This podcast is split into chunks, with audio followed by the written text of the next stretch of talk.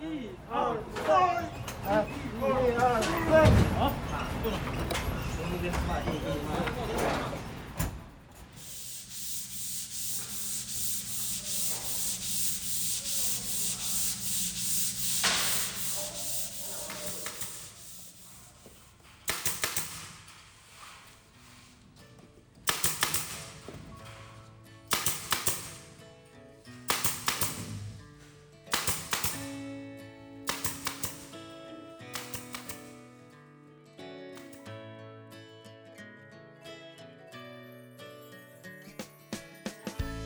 刚你听到的声音是一些展览布展期间的声音采样。现在正有一场展览在紧锣密鼓的布置当中。这是一场关于艺术家安迪沃霍尔的展览，展出的空间是 UCCAH，也就是尤伦斯当代艺术中心在上海苏州河畔的展馆。本期现在进行时，我们就来聊一聊展览和艺术馆背后的故事。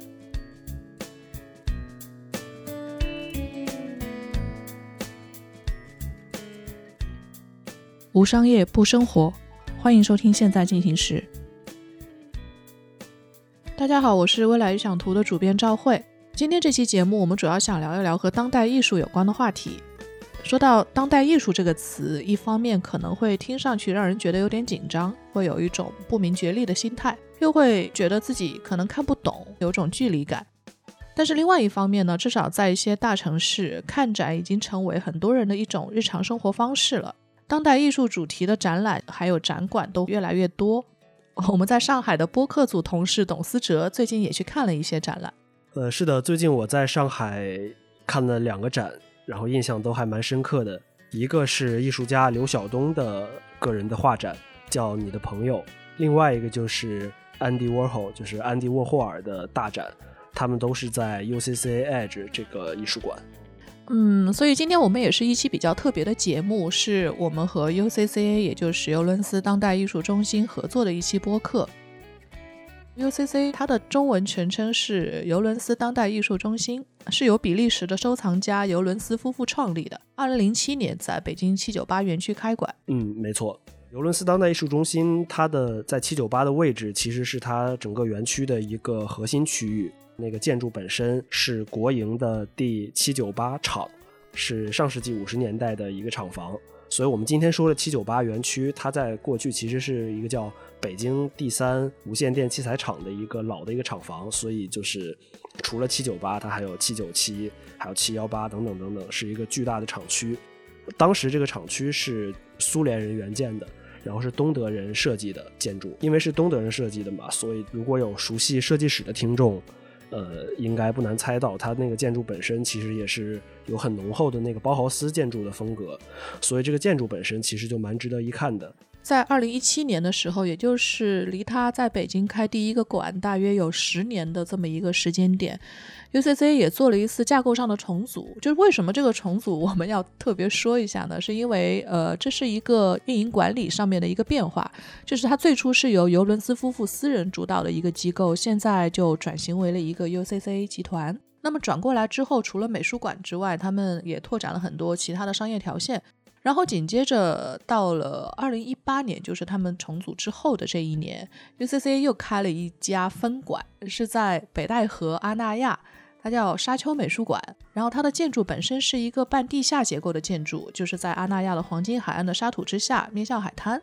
然后到了今年五月，就是上海这一家苏州河畔的 UCC Edge 又开幕了。这个好像董思哲去过不少次哈，我看你经常都往那边跑。对，开馆之后我还是去了几次的，因为它位置还就蛮方便的。它这个上海馆是在上海地铁的八号线和十二号线交叉的曲阜路站的上盖，离我们公司还蛮近的。从公司过去的话，其实。就你骑自行车就能到，然后它就在那个大悦城对面，距离人民广场外滩也很近。其实作为一个艺术馆来讲，我觉得其实最重要的还是展览本身。然后 UCC 这些年能在中国的艺术爱好者当中建立蛮高的知名度，其实很重要的一个原因，可能是因为他们做了很多知名艺术家的展览。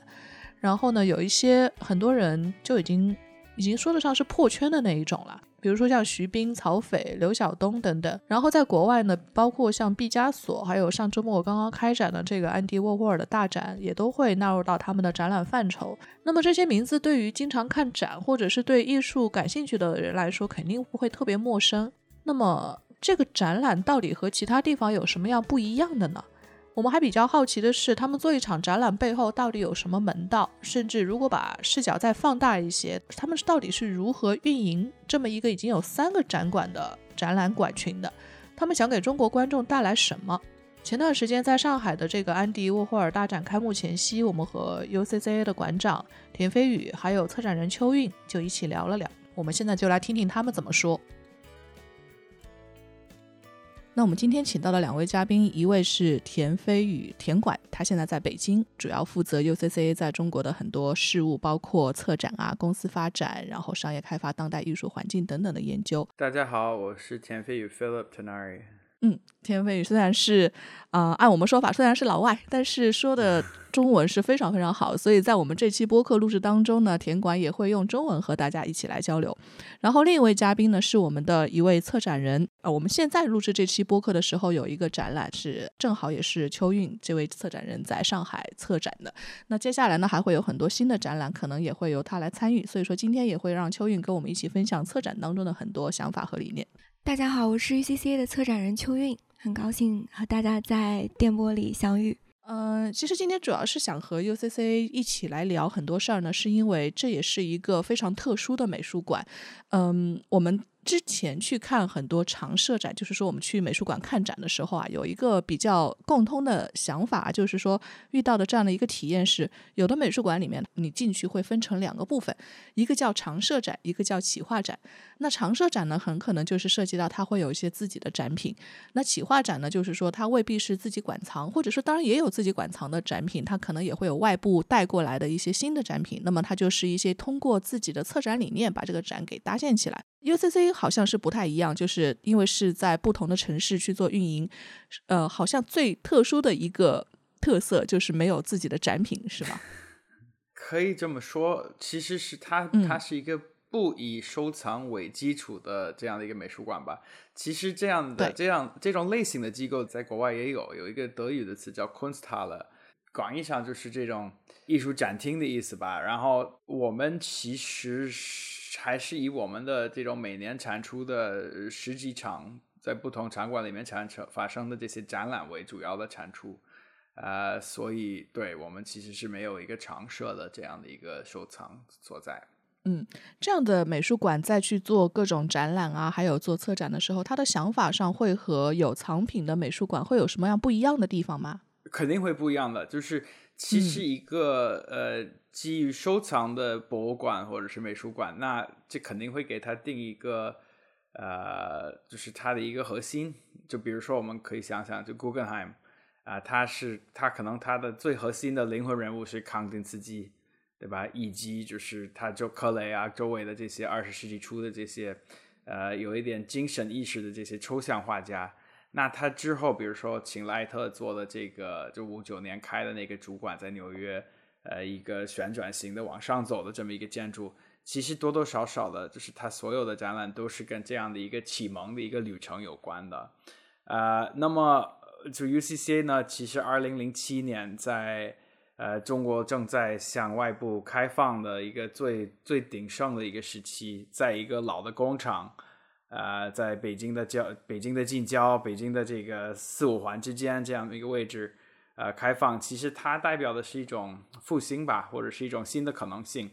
呃，还有就是它代表的是中国当代艺术如何与世界当代艺术产生一个有效的交流。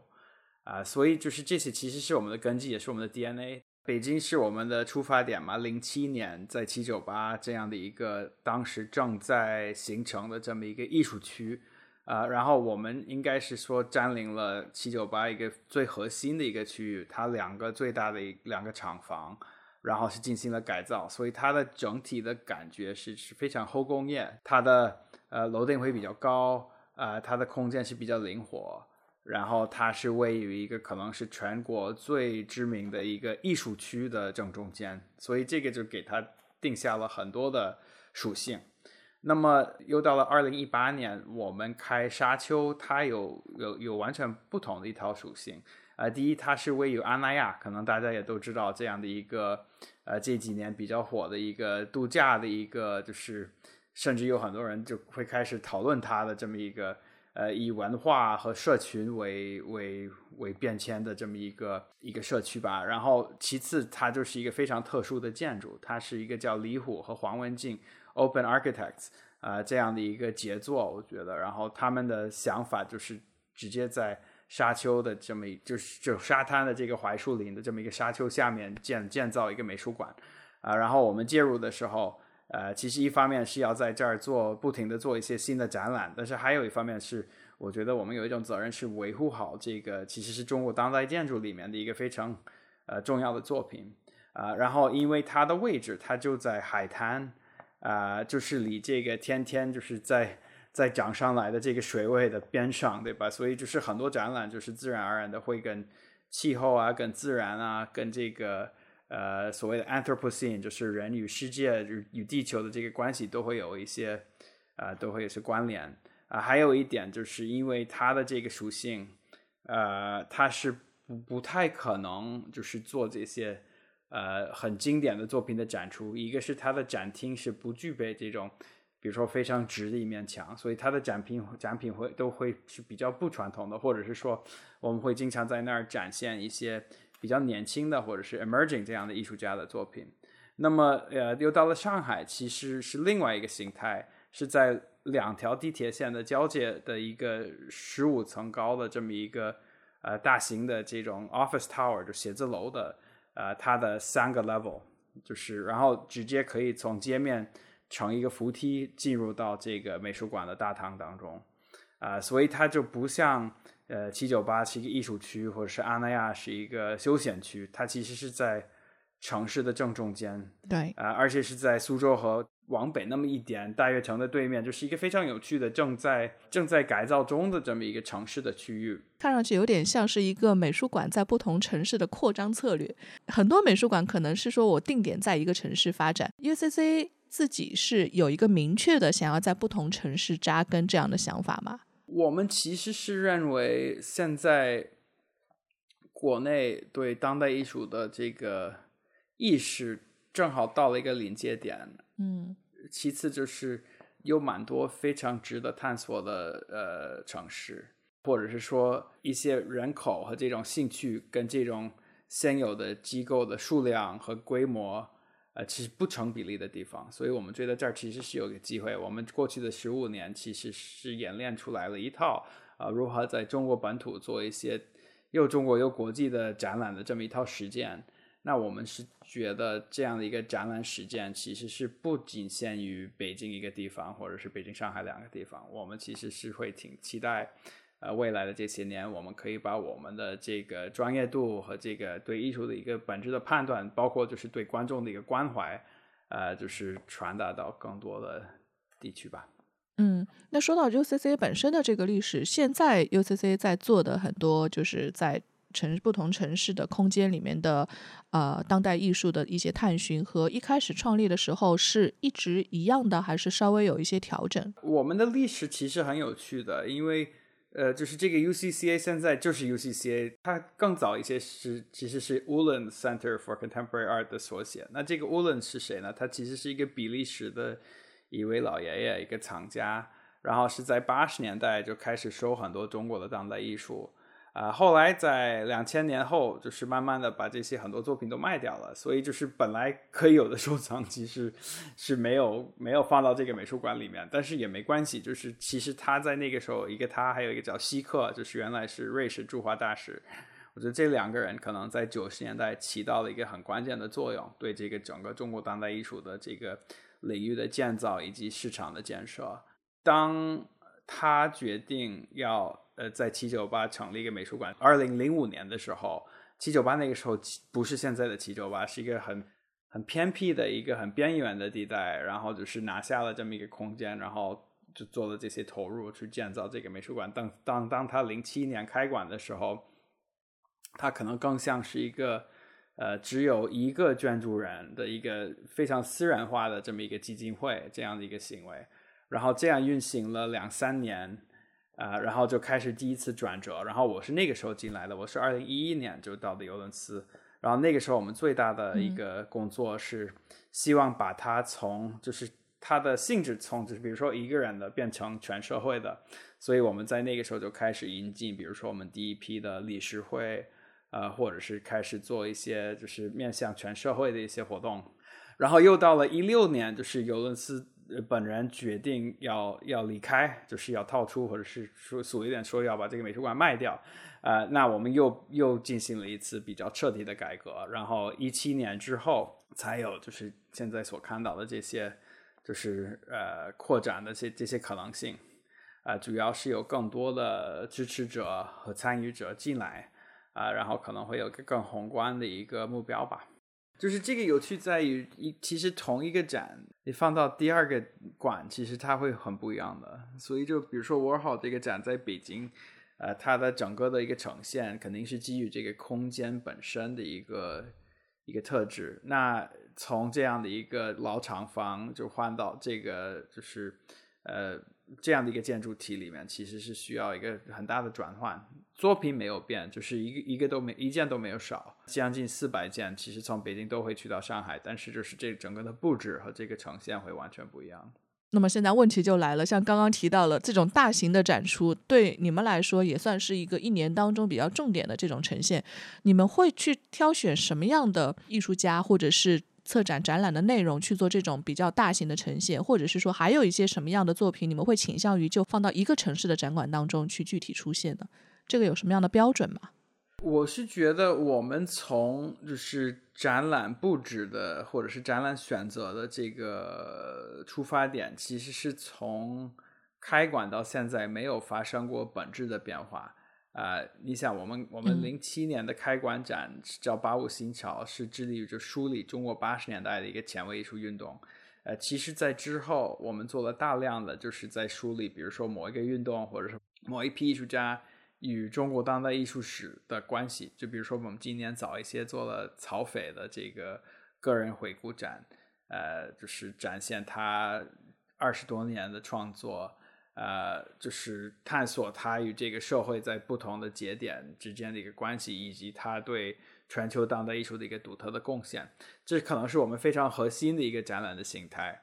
那么，我们其实也一直有一种是把一些我们认为呃可以深入的影响到呃国内的观众，可以给他们提供一些新的感受和新的智慧的一些艺术家的作品引进来。其实一开始我们更偏向于这些当代，就比如说一零一零年，我们就做了一个，后来在国内做了好多展览，这个叫 Oliver 这样的一个冰岛的一个经常用光啊这些题材的这么一个艺术家，啊，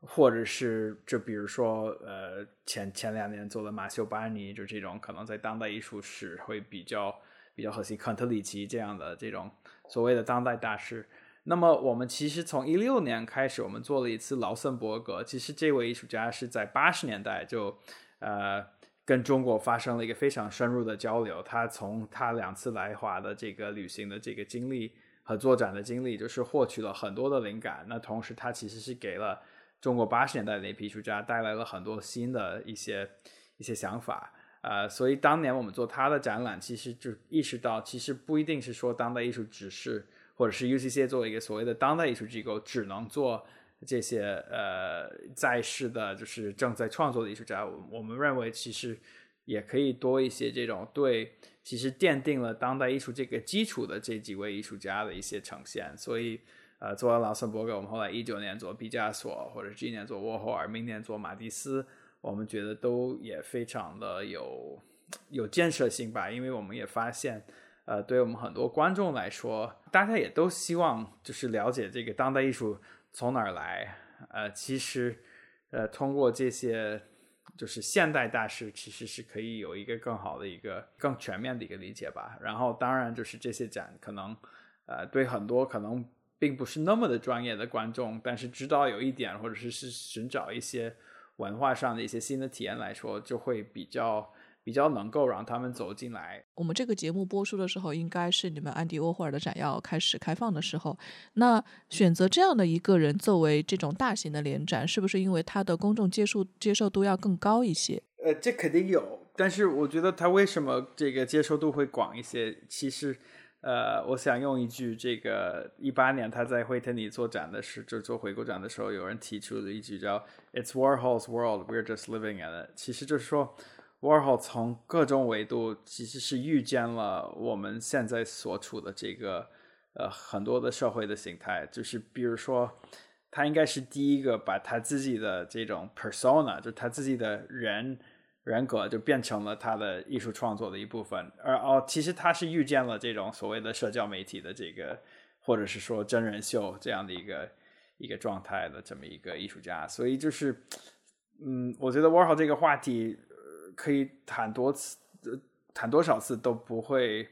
呃，不会老掉，也就是因为其实他的他的这些艺术上的这些预见性，跟我们现在的这个时代就是关联的非常的密切。嗯。那说到受众的话，我们再多说一嘴好了。受众大家对这个当代艺术的这么一个反馈，呃，可能很多年前大家就是如果去看，嗯，未必是到 UCC 啊，可能去看一些双年展啊，什么时候我会看到身边有些人说，嗯，好像不是很明白，但是又不明觉厉，在这边感受这个艺术作品。现在你们会怎么样去应对观众的这样的反馈呢？是希望大家都能够去很明白每一个展览当中表现的内容？还是说大家有各自的体验，就是有自己的理解程度就 OK 了。嗯，我感觉其实啊，我们做了大量的工作啊，在展览中，包括语音导览呀，然后包括画册的这个出版呀，包括我们呃很多小时的这种志愿者的导览的这样的一个服务，其实都是希望能够架起这个观众和当代艺术的呃这样的一个桥梁的工作啊。那么，但是我们也不会有那种就是居高临下的这种感觉，说啊一定是怎么样来认知是正确的，就是并不存在这样的这种。所谓正确答案的这样的一个感觉，呃，就是我记得田管之前讲过，说，呃，其实美术馆也不是大学，就不能就是越俎代庖，就是这样的一个感觉。其实我们更多的也是，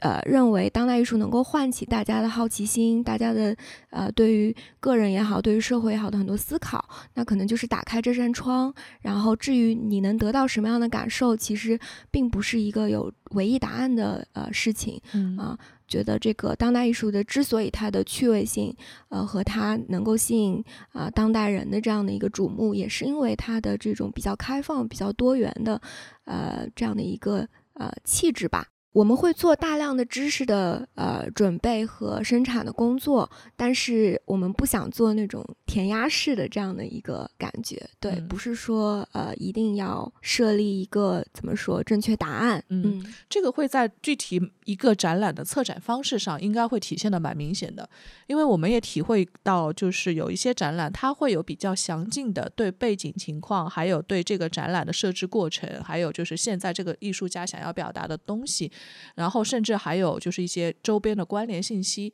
它都会做的非常详细。那这种形态，或在你们看来会给大家带来很大的压力吗？我我觉得一个好的展览就是是有不同的层面，就是有你看得见的，可能还有一些你看不见的一些背后的一些考量。它也有它的一个结构，对吧？就是可能一个展览是分为几个章节，它有一个总序，然后就是它有一个。动线就是嗯，然后一个逐渐的在在领会或者是在学习的过程，呃，但是一个最好的讲，可能你到了最后，然后倒过来把它再从尾看到头这样的过程，那可能你可以有一个新的一个新的体会，因为它呈现的。并不是说只是这些能写在纸面上的东西，就是你的结构做的再漂亮，比如说毕加索，我们是做了五个章节，从这种缘起到这种不同的探索，到最后晚期这样的一个东西。但其实就是作品本身会给你带来很多的惊喜，而且就是你跟一个作品之间的遭遇，并不只限于你对它的一个阅读，或者你对它的一个学习，它是有自己的一个气场，自己的一个感染力，呃所在。然后就是可能到一些，就是更当代的展，就是或者是更偏项目性的展，就比如说，我回到像前几年我做的马修巴尼的一套，就是非常深奥的作品，都是基于什么达亚娜这个就是猎神这样的一个，就是呃古罗马、古古古古古希腊的这么一个神话的这么一套，就是经过了多次转变的一个呈现。其实真正的就是。能够把里面的各层含义就是领会到的人，可能是这个整个这个观众群的很小的一部分，但是。呃，没有花这个时间，或者是没有这个知识架构去学习到这些，或者理解到这些，其实也不要紧，这对吧？并不是说只有那些知道每一层意义的人才可以有一个有意义的一个体会，可能更多的人，嗯，呃，从这种简单的拍张照或者是打张卡，到这种可能就是经过了一定的这种困惑，或者是这种呃自我的这种学习，到这种其实各种都有，然后每个都是成立的。比较感性的来说的话，我觉得一个好的展览就是，当你走出展厅的时候，你会对自己有一个啊小小的崭新的认识，或者对这个世界有一个小小的崭新的认识，啊，那个是一个比较感性的感受，对我来说。对，如果从理性的层面来说的话，我觉得一个展览它是要一个呃。甚至它本身就是一个艺术作品啊，它是一个非常完整的啊体验，包括它的视觉的呈现、它的作品的状态、它的提供给观众的呃阅读的部分，然后甚至是这个展览的呃一个声场、一个听觉的部分，然后包括它的服务、它场馆给人的感受，它是一个全部都是要呃标准及标准以上的这样的一个状态。那这个理性的标准来说，我觉得这是一个好的展览。那像在 UCCA 的整个策展的这个策展人系统里面，是每次展览都是由一位策展人主要去主导完成，还是由一个整个的大的团队，不同的策展人一起来把这个主题给确立好啊？可能大部分的展是一个策展人，但是也有呃，比如说联合策展的，也有一种情况是，比如说 Warhol 或者是毕加索这种。可能是外，就是我们的这个借展机构，我们的合作机构，比如说 Warhol Andy Warhol Museum 或者是 Picasso Museum，呃，是他们会出一个策展，然后我们也出一个策展，但我们的策展可能更多负责的是，呃，落地啊，包括这个怎么让这个展览能够跟中国观众有一个更好的呼应这样的。然后，呃，我想说的是，其实我们是一个有一个策展部门，呃，这个是横跨北京和上海，啊，当然也有。安那亚那边的，比如说沙丘那边，其实这这三个地方的展览，其实都是我们的策展人会提案的，然后我会定期去讨论，也包括我们今年其实引进了一个呃一个叫 Peter Ely，他原来是在 MoMA 呃的一个策展人，然后呃比较资深，然后他是有一点像我们的一个 advisor 的形式，然后我们会定期跟他开会，然后包括我我因为我们的策展人都是比较年轻的。啊，都是非常有想法，然后其实都是非常有 sense，但是，嗯，可能就比如说具体的一些提案上，呃，会提上来，然后呃，包括我们整个小组，也包括就比如说我啊，或者是他会提一些反馈，然后大家就会，就邱老师特别了解这个过程，他正在做一个提案，然后会希望通过这样的一个对话，就可以可以提炼出一个更有说服力的一个一个展览的理念，然后再去立项，然后再去。呃，再去把它实现出来，这是一个理想的状态。当然，也有时候是可能时间不允许，然后就非常快速的，就是在做这种即兴式的策展。我觉得这也是一种模式。有的时候，这个就就比如说我们去年的时候，呃，疫情最严重，就闭馆四个月。本来呃，去年所有的展都都打断了啊，但是我们突然得知，就比如说五月份可以重新开馆，但是我们又没有展览。那你没有展览也不行呀，我们也没有藏品，对吧？所以就，那我们得做一个展览出来，而且就是在这样的情况下，你只能做一个跟疫情有关的展览，对吧？就是全人类都在面临这么大的一个问题，那你去做别的都不对，呃，所以就是去年印象特别深，我们就用六个星期的时间，就是把一个好像是二十六位国际国内的艺术家的这么一个大型的群展就做出来了。而且是就是那个时候经济压力又特别大，然后大家也还没有完全学会怎么远程工作，或者是呃没有习惯这样的一个工作方式啊。其实这样的探索性的策展也非常非常有趣。然后那个展示一共有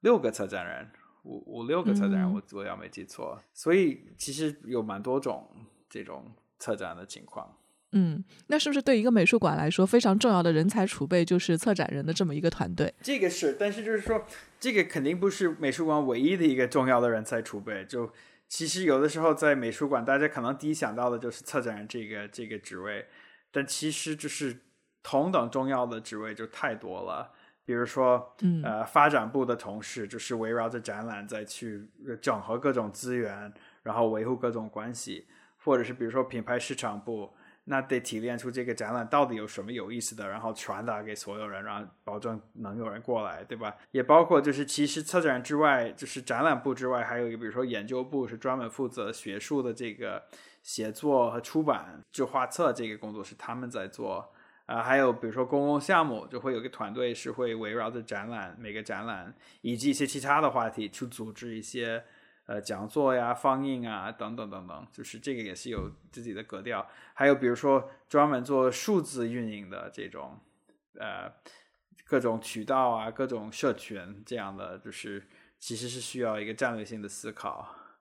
等等等等，嗯其实美术馆是一个蛮蛮蛮多元化的一个工作环境。对我非常同意田管说的，就是我觉得展览绝对是一个 teamwork，然后嗯。而且是非常需要团队精神的，就是啊、很像就是说，呃，像大家看完电影走字幕的时候看到这么多人，可能呃缺了谁，其实都会造成整体的这个内容的损伤。诶，那我们要不要展开讲讲？就是如果以一个展览为例，马上要做的这个安迪沃霍尔展，那在这个展览过程当中，实际上在上海做哈，就在这个展览过程当中，呃，从头开始它是一个怎么样到最后落地的过程，都有什么样的人参与到一个展览的一个落地过程呢？我感觉这个过程，如果呃打个比方的话，我感觉非常像这个溪水汇流的这个感觉。嗯啊、那么首先可能我们先有这样的一个展览的计划，就是说展展览的这个展期，然后包括一些前期的文书的这些准备，包括合同呀，包括我们的。展品清单，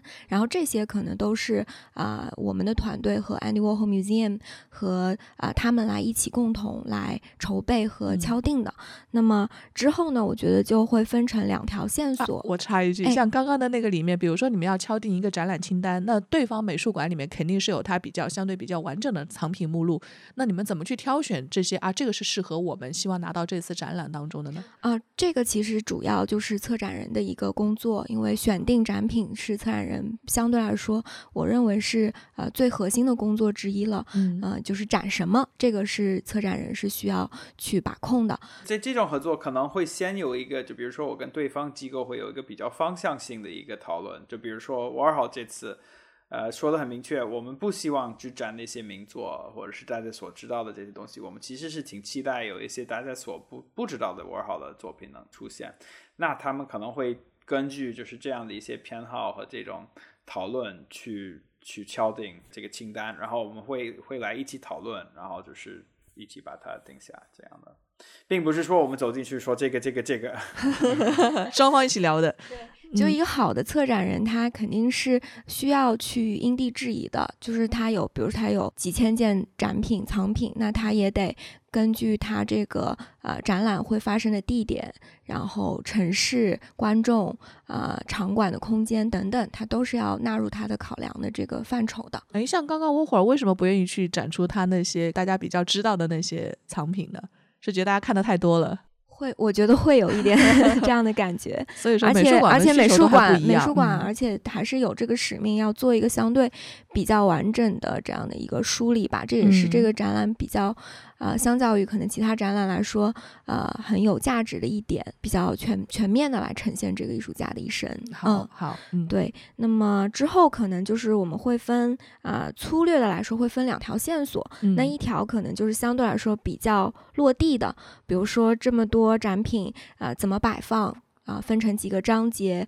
空间动线的设计，刚刚我们也嗯谈到的怎么去 fit in 我们上海的这个空间。嗯啊，这个就是需要展陈的设计师来操刀，来跟策展人一起来工作。那哦，展陈策设计师嗯其实是和策展人完全不同的两个工种吗？对他的这个技能点还是挺不一样的，但 是两个人的呃交流会非常的密切。对对对，哦这样，呃，他更多的是在一个三维的空间里嗯去啊、展开他的这个创作。嗯，对那么包括可能要适应这个空间的很多呃非常呃实际的需求，比如说安全呀，这些都是需要考量到的。对，那么然后同时呢，呃，这么多作品他们要安全的抵达，那现在其实就会涉及到，比如说我们的啊展品的啊维护和管理和运输和保险等等这些线索也是非常非常重要的，因为啊作品永远是第一位的嘛，展览里面，所以然后那么之后呢，就是会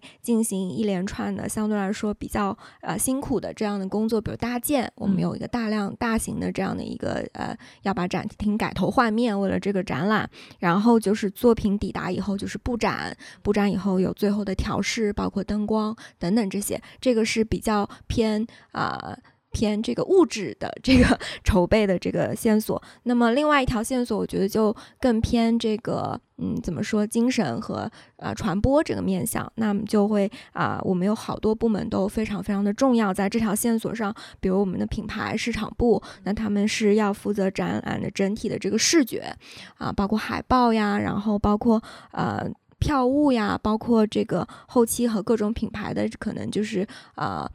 呃，进一步去宣传这个展览的一些小的合作呀，然后呃，整体的这个宣传都是由品牌市场部。那么刚刚田管说到的研究部会出版这个非常重量重量级的这个图录，这个 Andy Warhol 的图录也是会在上海站就是首发。那么啊，包括我们刚刚说到的公共实践，那么每个周末我们都会有比较丰富的公共实践的活动，工作坊、讲座、论坛等等，这些都是公共实践部。那么还有很重要的部门。像啊，我们的发展部，那么呃，会员的这个管理，然后呃，这个 patrons 的这样的一个管理，包括呃。赞助方等等，这些都是由啊发展部来负责拓展和维护。那么还有我们很重要很重要的在前线的这个 visitor experience 啊观众体验部门，他们也会就是有很多的这样的志愿者的培训，然后在一线面对大量的观众的一个呃。咨询啊，然后服务啊，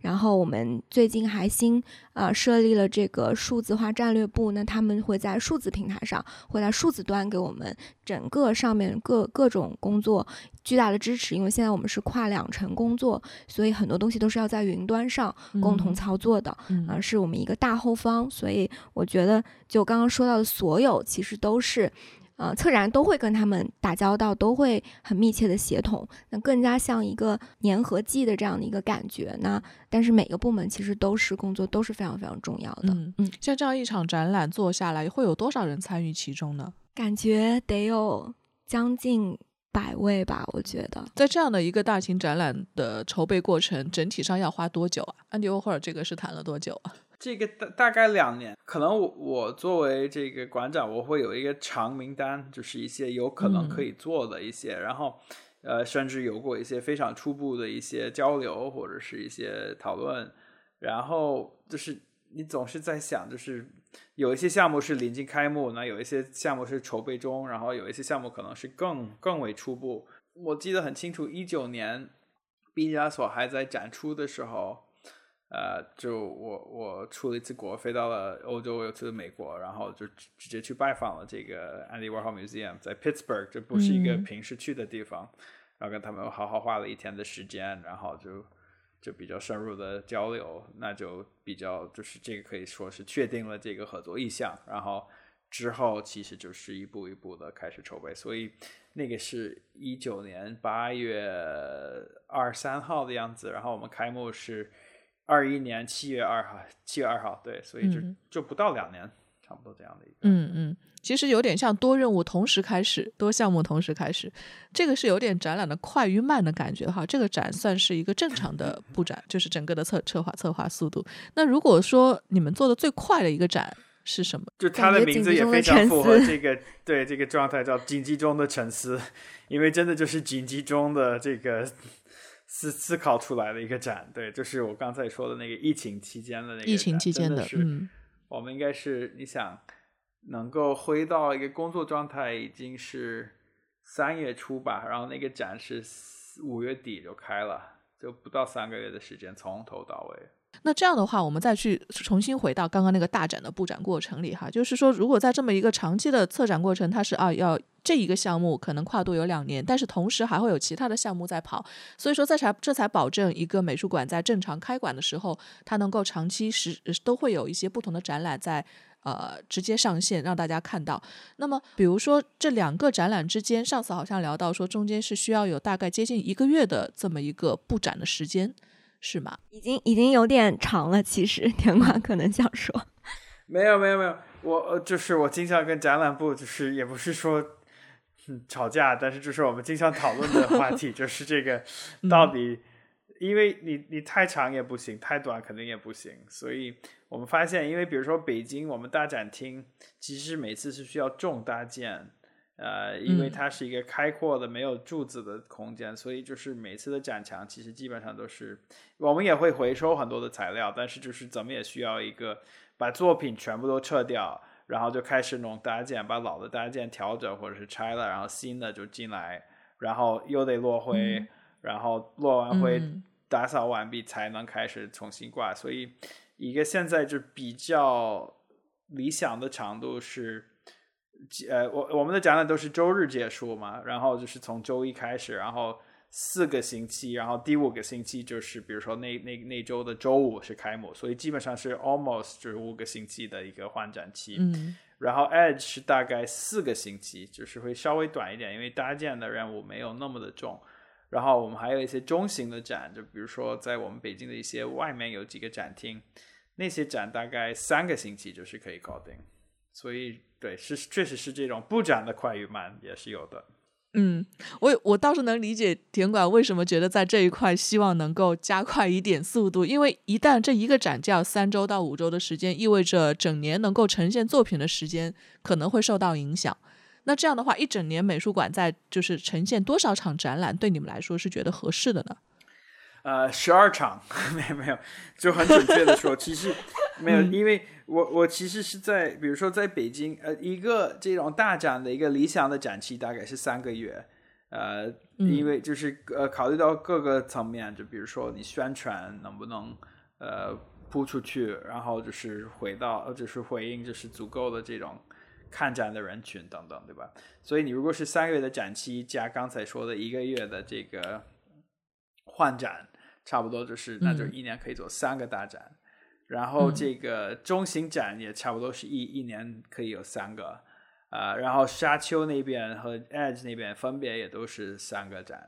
所以就是总共就是十二个展。现在我们之前看到的很多展览，就是刚刚我提到的，就是说，哎，为什么会有企划展这样的展览存在？是因为它可能是通过一个比较好的一个策展的角度。把它重新做一个梳理、包装、再传播。然后我刚刚听下来，UCCA 的整个的打法，呃，比较偏向于艺术家的中心。其实我不知道是不是真的是这个样子，就是有有一种方向吧，就是说啊，那我这次可能做一个大的主题，在这个主题里面可能会有不同的人，他们适配于这个主题来参加。但是我听下来，现在比较做的非常有代表性的展览，在 UCCA 的这整个的名单上，是以艺术家为中心去列的。我我是一直有一个想法，就是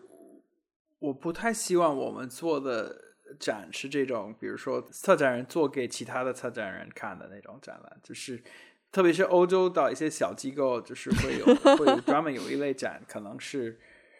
嗯，我不好意思，我但我觉得只有这些可能是已经完全在这个在这个领域中，就是在这个频道上的人才能才能有一个有趣的收获，因为我我我是觉得我当然要忠诚有艺术家，呃。然后我要呈现一些很新锐的，或者是一些很权威的，或者是一些非常有趣的艺术家。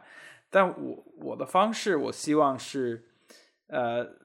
所谓的普通人，也就是说，呃，走到了都市里，然后遇到了这个美术馆，然后走进来了，然后就是有有初步的这个兴趣，可以有一个收获。就像邱老师说的，这个看完展，可能认知上可以发生一点变化。我并不是，就是我们花这么多时间、这么多资源、这么多精力做一些故意让人看不懂的展，有什么意义呢？对吧？所以我会认为，特别是过去这些年，会觉得以艺术家为单元是一个比较安全的方式，因为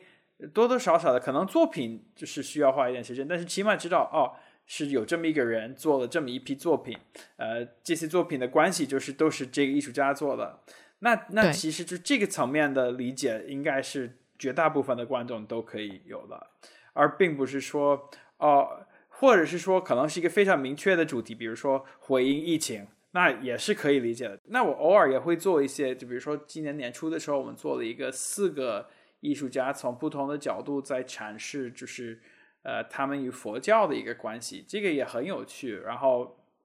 喜欢的人就会特别特别喜欢，可能也有一些观众可能看的没感觉，或者是看不进去也有。呃，但是就是直到这种，比如说要要要投入比较大的这些展，那我还会挺希望是。一一个可以面对全社会的一个一个一个思路和一个状态，所以就是这样的选择。我觉得你说的特别对，就是以艺术家为中心，也也包括就是其实我们在做展的过程中，嗯，其实很多策展人来到 UCCA 会发现，可能会觉得策展人这个工作听上去很高大上，或者是就是很有趣。其实其实他的服务性质是非常强的，而且服务的主要对象就是艺术家。呃，怎么去帮艺术家争取到他所需要的，就是创作上的资源，他他所需要的一个理想的空间，等等等等。其实，如果如果无法就是进入这个状态，那就是肯定是做不了策展人的，因为你自己作为策展人再再牛，其实你还是跟艺术家的这个关系，你你是在协助艺术家呈现他的一个创作，传达给更多的人，这个是一个就是一个工作展开的前提。其实除了策展团队之外，哈，现场还是有很多工作人员，比如说导览员，他都是一个展览完整呈现的非常重要的组成部分。你好像也去跟他们这些导览员聊了一聊。嗯，没错。呃，我前段时间和 UCCA 上海馆的一位志愿者导览员，叫萨东老师聊了聊。因为之前在去看刘晓东展的时候，我也有在现场偷瞄到导览员的现场讲解。然后，所以还还蛮好奇的，正好借着这个机会，我就和这位导览员聊了聊。呃，萨东是一位艺术设计行业的从业者，也会在 UCCA 做志愿者导览员。呃，尤其出乎我意料的是，就是他们做志愿者导览员还需要经过一个非常严格的考试和面试的一个筛选的过程，这点还挺有意思的。我叫萨东，是 UCCA 的志愿者，所以我的。工作是导览和公共服务，具体的时间点应该是五月二十二号开始的。在那之前经历了一些呃面试啊、培训之类的。不瞒你们说，首先这个简历不是我投的，是我爱人投的。就在呃四五月份吧，那个时候我呃开始思考，我想要去美术馆。那天大概是早上，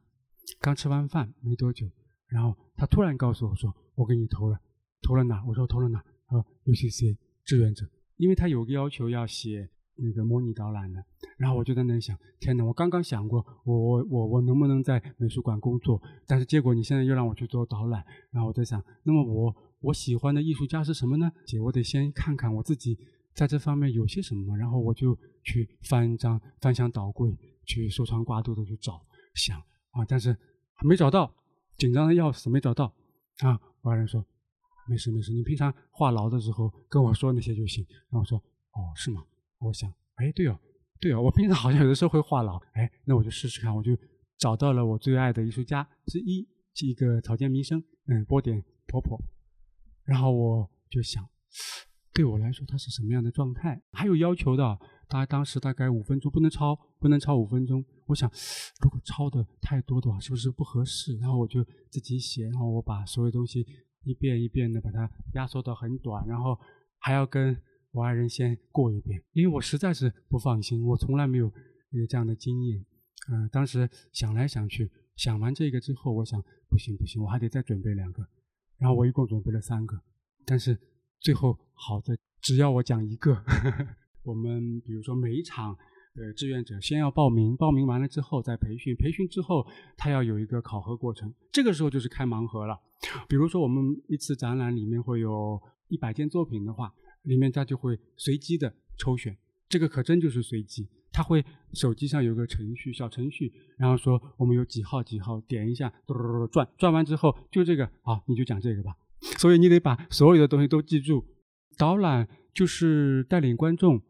在整个场馆之中，其实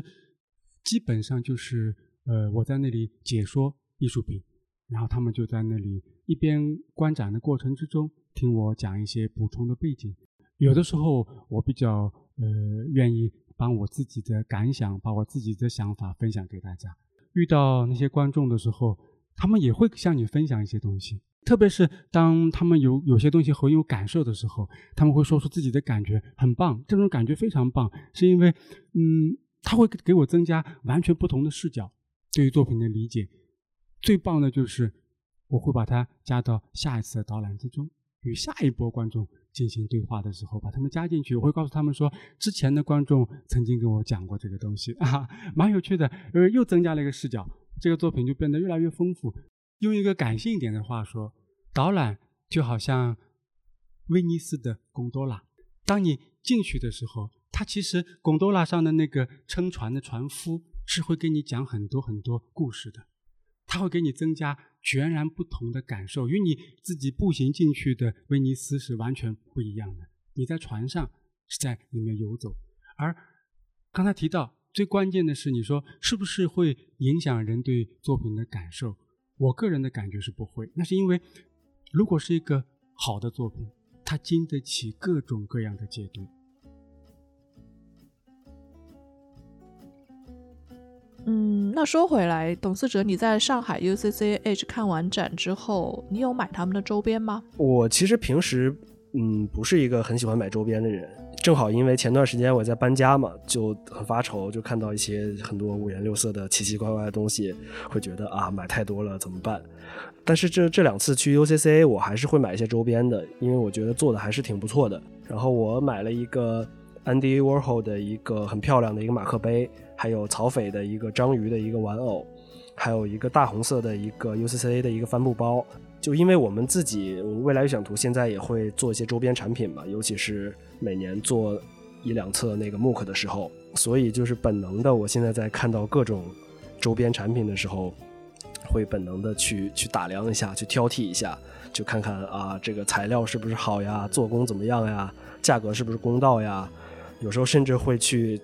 抓住对方的工作人员问这个能不能告诉我一下供应商是谁？然后，UCC 现在做的这批周边，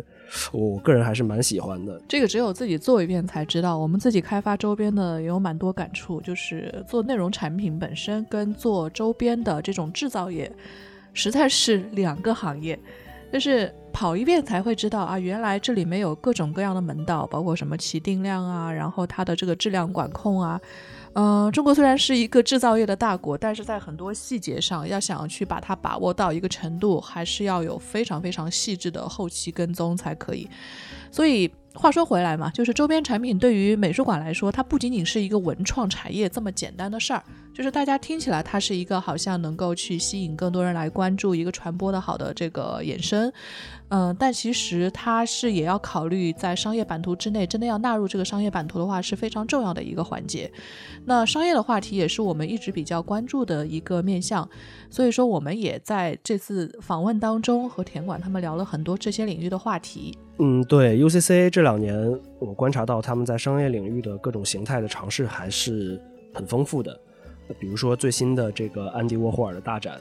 呃，我也看到他们和现在很火的那个 Manner 咖啡做了一个合作，然后他们提取了安迪沃霍尔标志性的波普的那个香蕉的元素，很有名的一个图案，然后推出了一些联名口味的咖啡，还有限定的咖啡杯之类的。所以我也蛮好奇的，就是 UCC 在商业化方面的布局有怎样的考量。那我们接下来再来聊一聊整个美术馆相关的商业化话题了。周边产品，这个可能对于美术馆来说是一个好吧，这是我们在做到后期的时候传播和商业上的一些尝试。那么 UCC 有什么样自己的想法吗？我觉得可能这种衍生品这个东西对很多观众来说，并不是说一个最商业的行为，它可能更多是你也不可能把作品带回家，对吧？所以就是呃，希望有一点就是这个。展览相关的内容跟随着你，那那无非就是买画册或者是买一点衍生品。那我们会希望可以给观众提供一些有趣的选择，但确实就在一一旦就碰这种商业上的考虑，就会会有一些区别。就比如说，呃，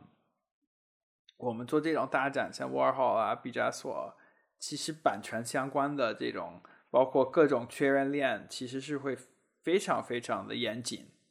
呃，并不是说你你你在做这个展览，你想做什么就可以。其实这个艺术家都是有 estate，都是有基金会，都是有他们的后人在做很多的决策。呃，包括就是对质量的把控，产品本身的质量的把控，包括这图像的引用，呃，其实都是都是有非常讲究的一面。比如说 Warhol，呃，这批这个我们做了一套我们觉得还特别不错的产品，呃，必须在上面写上，呃，而且是字体得够大，这个这个展览的标题、展览的地点，包括展览的日期，否则就是这个产品如果觉得跟展览的关系不够强的话，那你其实就是在应用。它的图像版权，那其实它这个图像版权其实是有无数个商业变现的可能性。那为什么要给到你这个美术馆？然后就是这个美术馆的这个商业化运作，我觉得不仅仅是这个，呃，我觉得可以从大一点的层面来看。就第一个是，其实美术馆本身虽然它是以学术和这种艺术史的贡献和这种丰富观众的体验为核心目标。其实它还是有一个商业的维度。我不希望我是一个被补贴的美术馆，我希望我我美术馆的业务，我可以通过美术馆的收入来支撑的。我觉得这个是一个非常好的目标啊！这个用来考量团队，用来考量自己，其实是很有很有用的。因为你有这样的目标，那你你的宣传会做得更到位啊，你的观众体验会更注重。会更希望大家有一个好的体验，会再次来。然后你比如说，你对你对成本会有这种相关的考量。所以就是我觉得美术馆的这个团队其实是有，也是有它商业的一面。然后，那你最后是通过比如说票房，比如说赞助，呃，比如说这种个人的这种捐款，是用是是来就是把这这部分成本就是就是覆盖掉。那么同时就是我们 UCC 的这个新的模式。呃，可能跟国外不太一样，就是比如说美国，呃，大部分的美术馆的主要的资金来源是捐款。那这个捐款的原因很简单，呃，因为税收政策就是会鼓励这些呃超级富有的这个人群，就是这个钱捐出去，就是在税收上可以享受很多的这个呃优惠。呃，所以就是可能并不是说一个零和一的选择，他就是说这个钱没有捐给美术馆，可能它的百分之多少是就是直接交给政府了，所以其实是政府在间接的补贴这个呃文化机构，但是它没有没有太多直接的，就是美国不像欧洲，比如说会有这种拨款，这这种情况就很少了。欧洲或者是包括日本，其实有蛮多机构其实是。直接就是每年这个预算是固定的，可能跟他们来多少人，或者是他们做多少这种产出，其实是没有特别直接的挂钩，这也是另外一种形态。但在中国，这个是那当然有这种国国有的这个体系是另外一回事。但是这些民营的美术馆肯定是需要找到一种生存的这个这个道路。所以我们除了刚才说的这些，就比如说美术馆上的这些维度，其实你还是会有蛮多呃需要解决的问题。衍生品有可能可以解决一部分，呃，但是比如说我刚才说的，像我们的 UC Lab 就是做这种商业跨界，啊，其实这也是非常有帮助的，啊，所以就是其实是一个全方位的一个考量，呃，但是就是我觉得这个的最后就是，我觉得就是用一些商业的思路和这种实践是非常有必要的，但是。绝对不能失去的是这个核心，就是这个，你你做这些是为什么，并不是说，如果你是纯粹为了为了商业上的成功，那那可以做一个纯商业的一个一个工作。啊，我们最后其实这个归根到底是为了把这个美术馆走得越来越好。啊，而且其实我们前面的路还是很长的，对吧？就是你说这个，我们就我们国内有十五年的积累，呃，但是。这个就其实不算什么，这个其实是在你放到全球语境里面是刚刚开始。有一些美术馆、博物馆是有几百年的历史。对，我是希望我们可以就是呃，就每年在这个内容上就是可以上一个台阶。所以就是我们现在因为也也已经这些年了，就是有一些观众可能会长期的关注，也会注意到。就我我希望他们可以注意到的是这个，因为我自己肯定是也注意到过，就是。其实这个展览的质量，从制作呃到呈现到各方面，其实是一直在一直在提高。每年的这个水平会会略有这种提升，啊，这个是是很有趣的，因为就可能在国外美术馆是一个比较会觉得是它是一个非常稳定的，或者是一个对吧？它的它的意义就在于保存或者是这种永久。但是其实我们在这儿是是一个动态化的一个一个一个迭代一个提升，这个是非常有趣的。嗯。对，而且可能不同的美术馆，它自己的发展方式也不太一样。刚刚田馆说到的一些比较有悠久历史、百年历史这种级别的博物馆，他们自己又拥有足够多的馆藏，然后他们有版权的这些产品本身就会比较多，所以他们在做呃商品的。授权和开发的时候，可能就更有余地。对于 UCCA 来说，除了这个，就是因为每做一场展，就像刚刚提到的，那是仅限于这场展览在这一次的授权使用，它其实是受到一定限制的。这可能也就会要求 UCCA 在商业化这个角度去想更多的方法，去完成就是整个的这个场馆在持续上的这这么一个考量，就不仅仅就是光考虑周边，可能是远远不够的。从这个角度上来说。对，所以就比如说，可能很多人也知道，就我们二零一六年、一七年就是出售的这个过程中，其实是很有趣，因为在呃在整理就到底卖的是什么，对吧？这个美术馆其实它并并没有一个属于自己的收藏，呃，包括它在在七九八所在的这个楼其实是国有财产，我们只是租客而已，对吧？嗯，那我们的我们的价值是什么？其实是想了很久，然后，然后发现其实其实第一是绝对是有的，第二这个价值并不体现于比如说一个财产报表上，它其实就是一种，嗯，就十几年培养出来的一种一种感性，包括一套实践，如何以一种尊重艺术的方式把艺术呈现给更多的人。这个东西就是说起来觉得很虚，但是你想把它剪贴或者复制，就就百分之百没有那么的简单。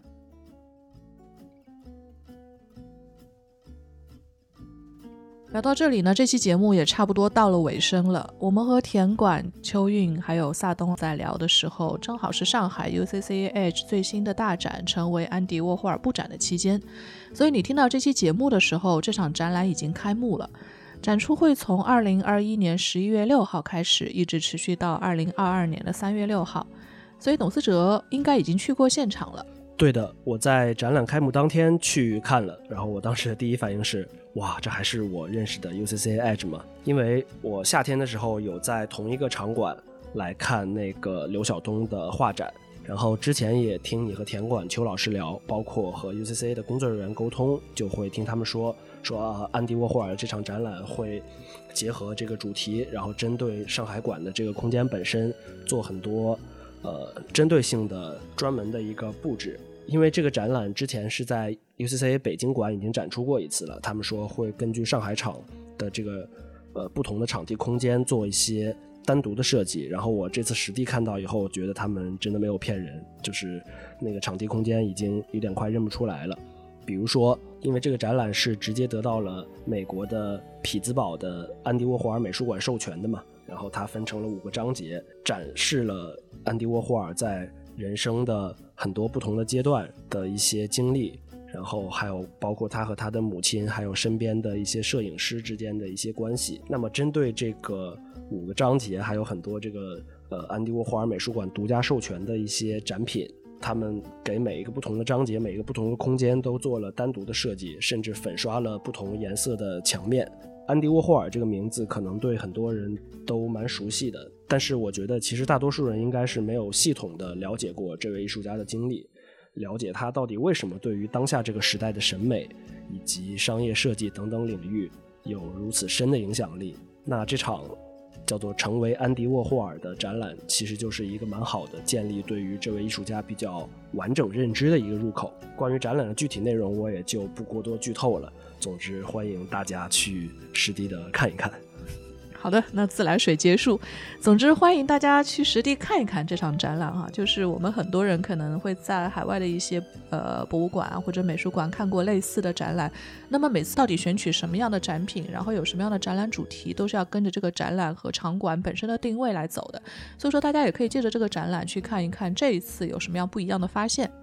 那最后，我们也会请田飞宇、田管、秋韵、萨东向所有来过 UCCA 的人，或者还没有来过的观众朋友们来说几句话。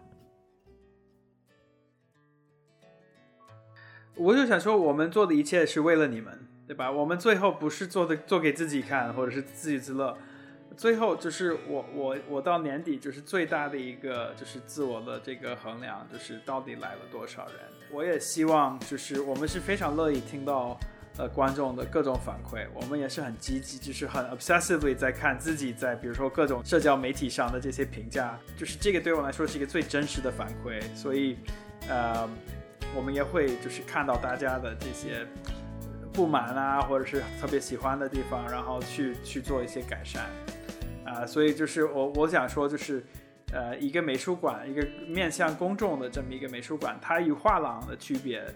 在哪儿？就是我们并没有把我们的观众视为呃潜在的客户，我们是把他们视为呃这种寻找自我。呃，塑造和这种新的文化上的体验的，呃的个体，我们希望能提供给他们，呃，他们会认为有意义的，就是基于我们的专业判断，他们会认为对自己的这种生存轨是这种生活轨迹有用的，呃，一个美学上的体验。呃，所以就是，总之就是欢迎，然后多来。啊，我接着田馆的这个寻找自我的这个点说，就是在我们这个相对来说很强调我我我的时代，嗯，可能美术馆是一个我觉得难得的，其实可以放下自我，然后去看，啊，看到一个世界上的另外一个生命的创造，啊。和他的宇宙的这样的一个地方是很难得的，然后我们花费了很多的心力去营造这样一个，啊，展现这样一个宇宙。然后我觉得可以在这里可以啊，先放下自我，去接受其他人的这样的一个宇宙和这样的一个信息。然后，呃，走出美术馆的时候，可能你会更加容易找到自我。如果每一个想要对艺术有感受、有期待。甚至是想要亲近艺术的，千万不要错过 UCCA，而且它就在你身边，它并没有离得很远，需要你打上车，备上干粮才去。不，只要你平常的时候路过的时候，你感受到有某种想要亲近艺术的冲动，你就可以去。希望大家来 UCCA。感谢收听本期《现在进行时》。你可以在小宇宙、苹果播客、喜马拉雅、网易云音乐、QQ 音乐、荔枝、Spotify 等平台订阅收听我们的节目。如果想和我们交流，欢迎在各大播客平台或公众号“未来预想图”的评论区给我们留言。你也可以添加我们的管理员 D 桑的微信号 dreamlabel d R E A M 中华线 L A B O，加入听友群和大家一起讨论。我们下期见。